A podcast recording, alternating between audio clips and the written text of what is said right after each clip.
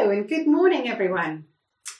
As a church, one of the things that we consider to be really important is caring for one another. Now, why do we think that's so important? And how do we do it? Well, firstly, we believe it's vital because Jesus told us to. In John's Gospel, chapter 13, verses 34 to 35, Jesus said, A new command I give you love one another.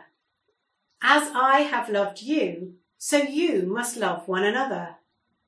By this, everyone will know that you are my disciples, if you love one another.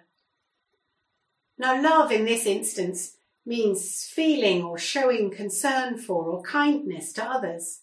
In other words, caring for them. Now, I expect it's quite easy for all of us to think of those that we love and care for our family, our friends, many of those within our church community. In fact, there are so many ways in which we all share in caring for those in our, of our church family. And it's something that is a real strength of Portswood Church. Particularly at the moment, there's so much going on through keeping in touch with regular phone calls, offering meals, praying for one another, supporting each other through small groups, and many other ways. But is that simply what Jesus is saying? Jesus says it is a new commandment.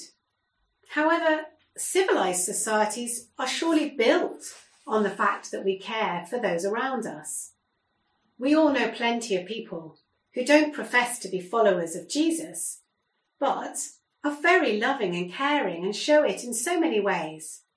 My own parents were for many years involved in a charity in Malawi in Africa, helping to educate young people there, showing care and compassion to people that they neither knew or loved personally. And just recently, one of our neighbours returned from a trip to Austria. And because of the current rules, when he got home, he had to quarantine for two weeks. And interestingly, it was his yoga class who did his shopping and supported him through that. So, what is new about Jesus' command? And how do we ensure that we fulfill the second part of his statement? By this, everyone will know that you are my disciples if you love one another. Well, we get more insight through something Jesus said in Matthew's Gospel. So in Matthew chapter 5, verse 44, Jesus tells us to love our enemies. Now, that really is a new commandment. Love the people we don't like, or even those who don't like us. Now it's getting tricky. And he goes on to say, if you love those who love you, what reward will you get? Are not even the tax collectors doing that? And if you greet only your own people, what are you doing more than others? Do not even pagans do that? If we only greet and care for our family and friends, that is no more than everyone else does. It doesn't make us distinctive as Jesus' followers. Jesus says that even the tax collectors, now they were really considered the baddies at that time, even they love those who love them. It's easy to love those that give us something back.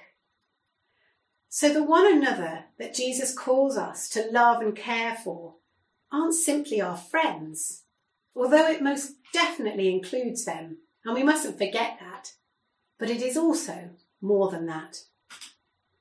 But what does that look like? In a while, we're going to look at an account of Jesus' loving and caring.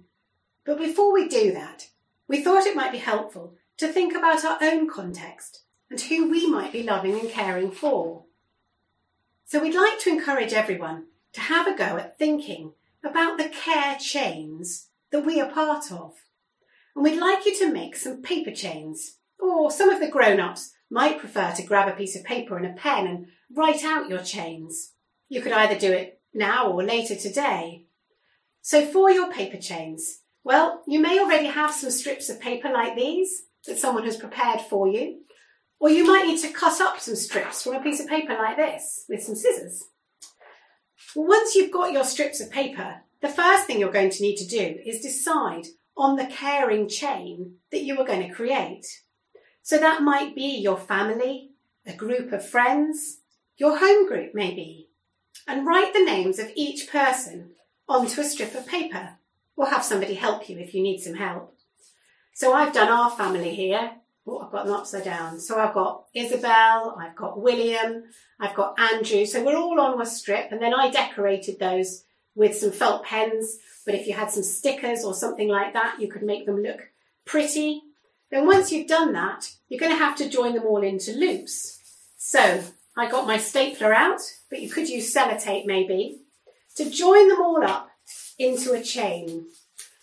But the important thing to remember, and this can be the tricky bit, is that the last one you put on, you need to make sure it joins it all up into a loop because at the moment, mine's not connected together. So this last person I'm going to put on, I need to put through one end, through the other end, bring them back together, get my stapler, and staple it on. So now I've got a complete chain where everybody in that group is loved and supported together. Now I've made our home group. So on here I've got written the names of all the different people in my house group. And I've chosen to do that because those people are really important to me and they're an important part of my giving and receiving love and care. So if you're not part of a small group within our church community, I'd really encourage you to join one. Now, we don't want to suggest in any way that that circle is closed or exclusive, and it might be necessary to break the chain to add in new members. And that's fine. But actually, within that group, love and support of others can be given, maybe even those we don't like so much. So you could attach additional links. I've got one here that's going to go on here. So this is somebody who is particularly loved and cared for by this member of our group, but we all care for her, pray for her, and in our way love her as part of our group, even though she's not directly in our group. So you could connect up some additional people around the edges of your circle, or maybe even put on a new link to join up with another circle, maybe your grandparents or your cousins you could have a bit of fun working out how all those chains and links of support act together and work together to offer support to each other. Now, you maybe don't want to rush off and start that immediately because next we're going to hear a story about what happened when Jesus met a blind man called Bartimaeus.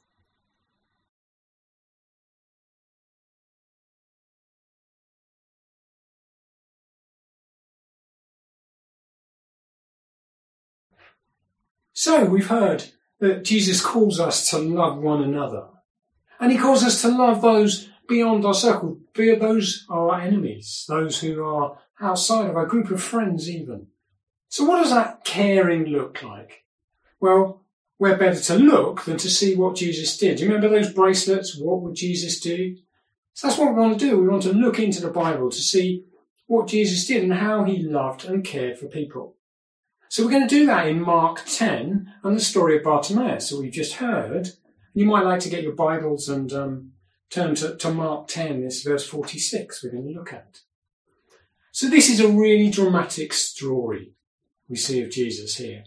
Uh, we acted it out once with a youth group in the street, and it's quite an amazing scene that Jesus and his disciples are, are on their way somewhere, and this man calls from the side, Son of David, have mercy on me. Now, I've created a bit of a chain um, for Jesus and his disciples, you know, as we've talked about earlier. So this is Jesus and this is his, his group, his, the people who are loving and caring around him. And they're on their way somewhere. And this Bartimaeus calls to Jesus out of this group. So what we see here is actually the, the blind man calls out. He says, Son of David, have mercy on me. We see this man's desire for help. He wants somebody to love and care for him. And he, he and Jesus hears this call. And despite what the disciples say, the disciples are saying, We've got to go, Jesus, we've got to go. Jesus says, No. Stop. Call him. Jesus makes that decision at that point to give this man time. That point is that love and care says, I will give you some of my time. I will stop and interact with you. So that's the first point we see here, the way Jesus reacts. He's got lots going on, they're off somewhere. But he says, No, I'm going to stop. I'm going to talk with this man. He's not too busy to deal with him and to show him love and care. So he calls him over. The blind man comes over and, and Jesus starts talking to him.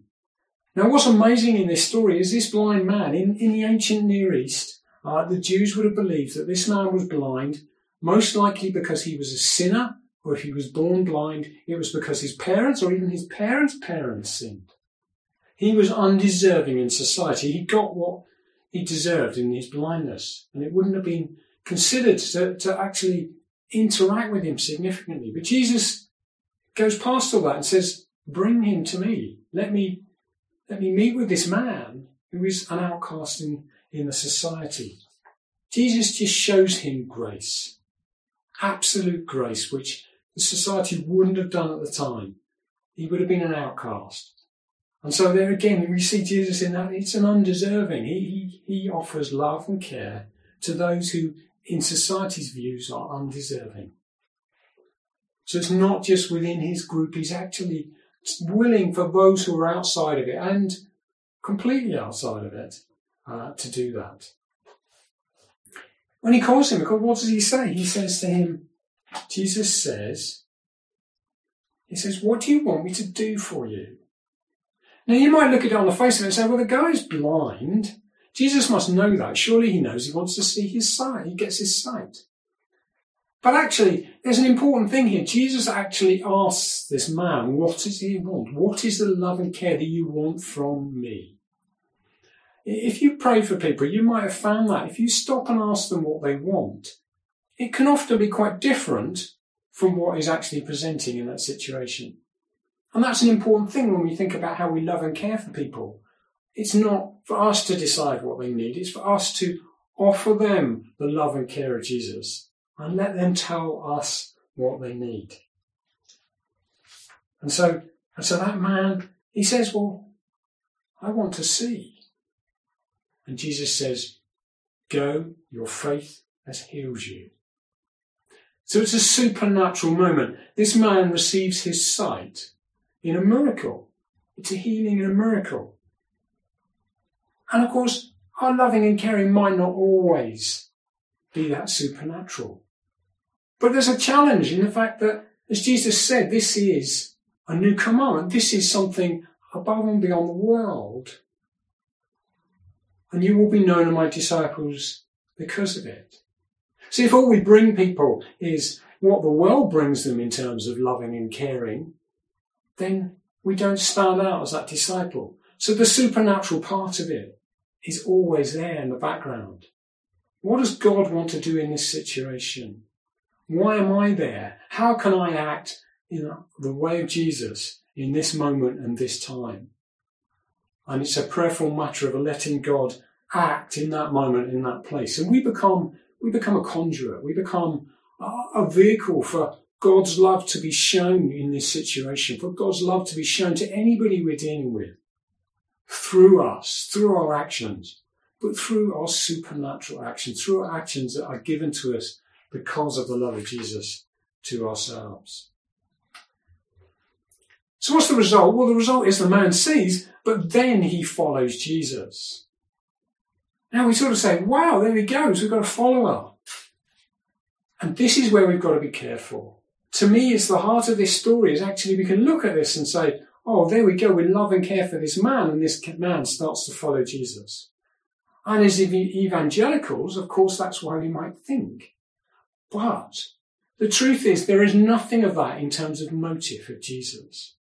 Jesus does not enter into this interaction with this man for the purposes of gaining a follower.